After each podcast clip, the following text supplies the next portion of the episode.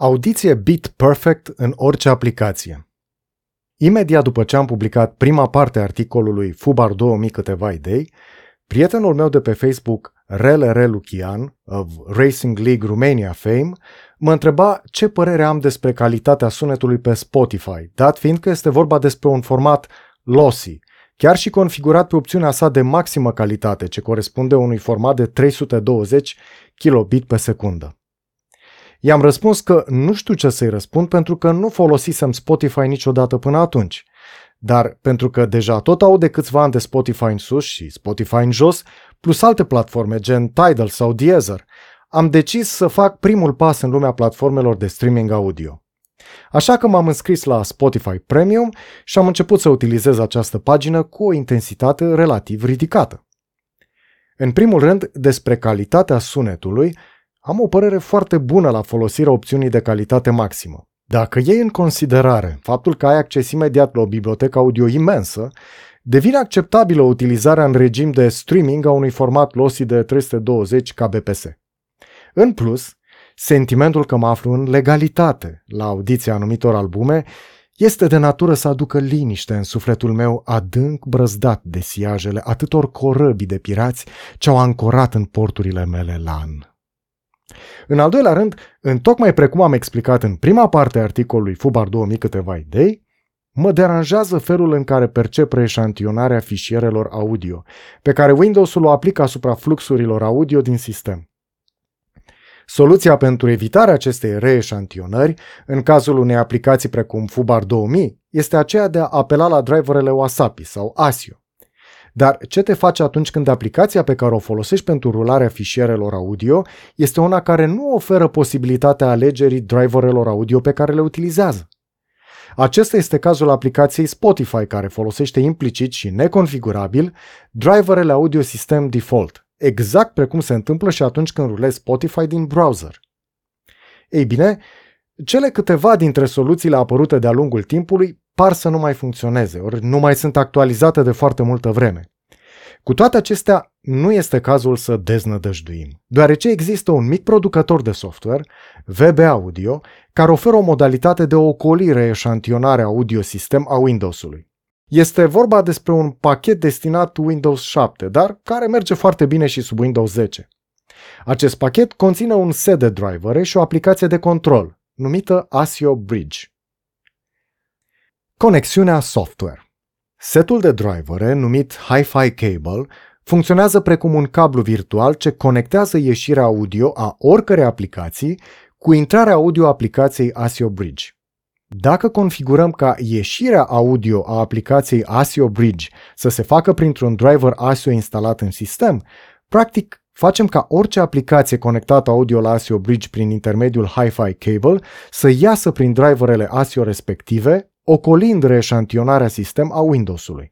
Cum se face asta la modul practic? După instalarea pachetului ASIO Bridge, deschideți Windows Sound Settings și configurați ca la output să fie Hi-Fi Cable Input, VB Audio Hi-Fi Cable. Apoi porniți aplicația ASIO Bridge. Dacă nu sunteți obișnuiți cu astfel de programe care fac conexiuni virtuale între aplicații, veți avea o problemă la început, pentru că amețești de la cât de derutantă este folosirea termenilor de input și output în diverse contexte, atât la Hi-Fi Cable cât și la ASIO Bridge. Mai mult decât atât, nu ajută deloc absența unui manual serios al aplicației și cablului virtual, puținele indicații date de către autor fiind dramatic grevate de prea puțină cunoaștere de către acesta a limbii engleze. Așa că vă voi explica foarte simplu cum să faceți. Uitați-vă la aplicația ASIO Bridge. Primul lucru pe care trebuie să-l faceți este să apăsați butonul central dacă pe acesta scrie ASIO OFF. El trebuie să indice ASIO ON. Evident, trebuie să aveți cel puțin o placă de sunet în sistem care să aibă drivere ASIO instalate la rândul lor. De regulă, modelele mai noi de chipuri audio on board ale Realtek, cele mai răspândite la momentul actual, au drivere ASIO ce se instalează automat cu pachetul de drivere native ale respectivelor chipuri. De aceea, chiar și dacă aveți un Realtek on board, este o mare probabilitate să aveți driver ASIO la el. Dacă nu, încercați să vedeți dacă există drivere mai noi disponibile pentru acel chip pe pagina Realtek. După aceea, pe ecranul LCD virtual de sub buton se află afișate cuvintele ASIO Device. Dacă în dreptul lor nu este deja selectat driverul ASIO pe care vreți să-l folosiți, dați click pe cuvintele ASIO Device și va apărea lista driverelor ASIO instalate în sistem, din care le puteți selecta pe cele dorite. Acum, ar putea apărea nedumerirea legată de input, output, ASIO input și ASIO output. Să o lămurim.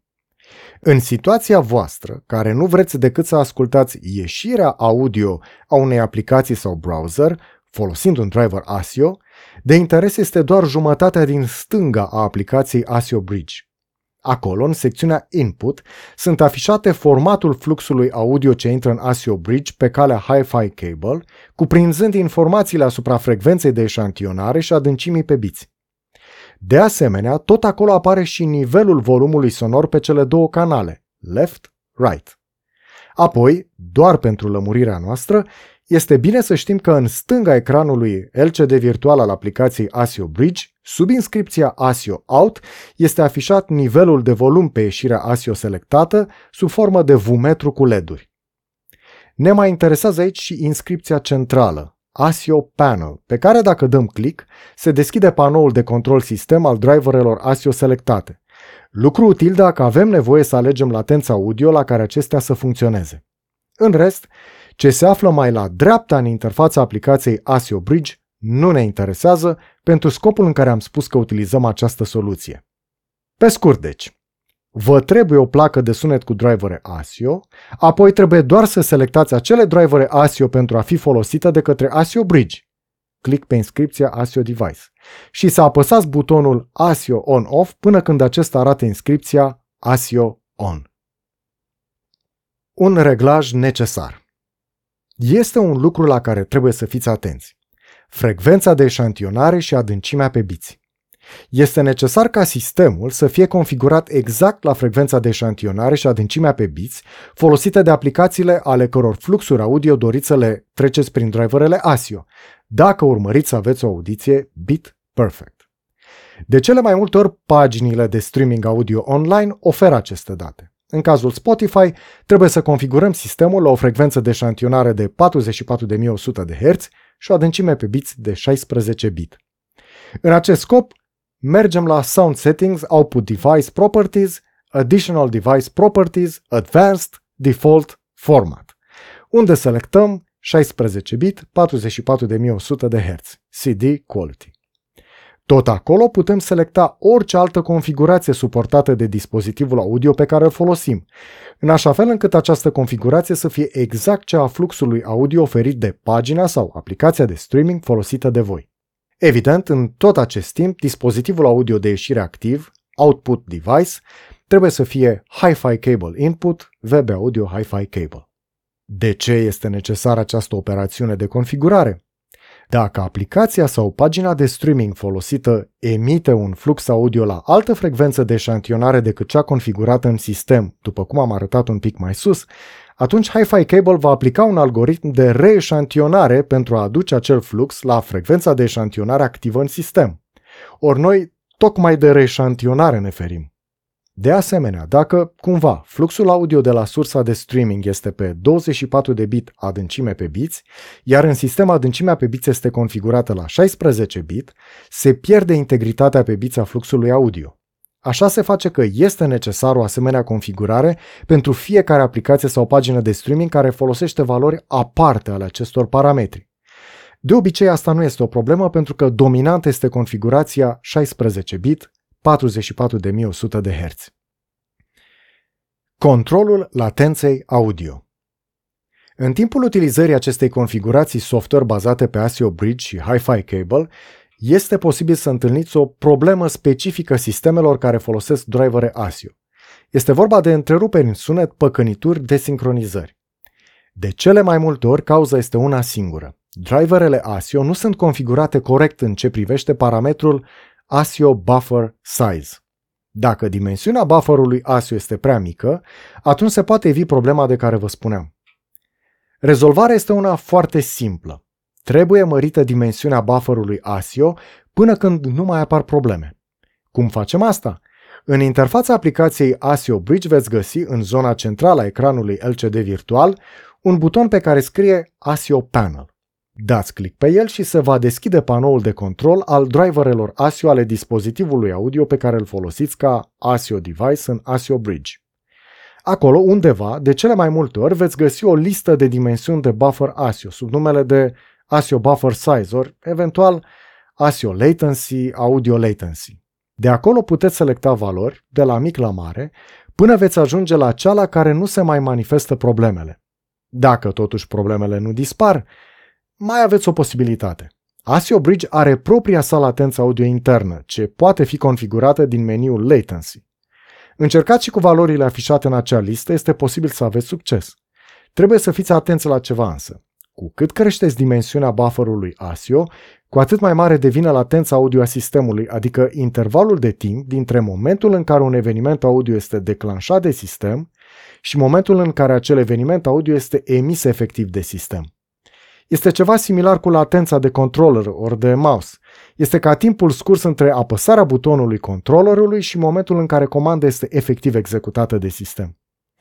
Acum, în utilizare normală, Latențe audio de până în 100 de milisecunde nu pun niciun fel de probleme, câtă vreme nu rulați procese de timp real critice. Muzicienii și jucătorii știu la ce mă refer. Dar, tocmai dacă vreți să vă jucați un titlu care presupune viteză de reacție mare, mai ales dacă este vorba despre ceva de genul sporturilor electronice, orice astfel de latență este de evitat. În astfel de situații, sfatul meu este să selectați direct placa de sunet ca dispozitiv audio activ în sistem, folosindu-vă de driverele ei DirectX. Cu un simplu click stânga pe difuzorul din taskbar, aflat în dreapta, veți avea acces la lista dispozitivelor audio instalate în sistem, din care alegeți pe cel care poartă numele celui pe care vreți să-l folosiți. Astfel, nu veți trece prin Hi-Fi Cable și ASIO Bridge, veți avea parte de latența minimă de care este capabilă placa voastră de sunet în mod normal. Totuși, nu exclud posibilitatea ca driverele ASIO să fie mai rapide. Pe bune, dar asta presupune timp consumat pe experimente mai mult sau mai puțin utile. Anyway, este mai sigur ca în jocuri să apelați la driverele normale ale plăcii de sunet. Știu că toate astea pot părea un pic covârșitoare pentru utilizatorul fără experiență, eventual chiar inutile. Ei bine, bucuria vieții constă în faptul că nu sunt și obligatorii. Dacă nu vă doare, nu vă legați. Dacă vă doare, you are welcome. Dacă doriți să mă citiți și auziți în continuare, vă rog frumos, patronați-mă. Și vedeți că acum am și o pagină de PayPal dacă metoda asta vă este cumva mai la îndemână.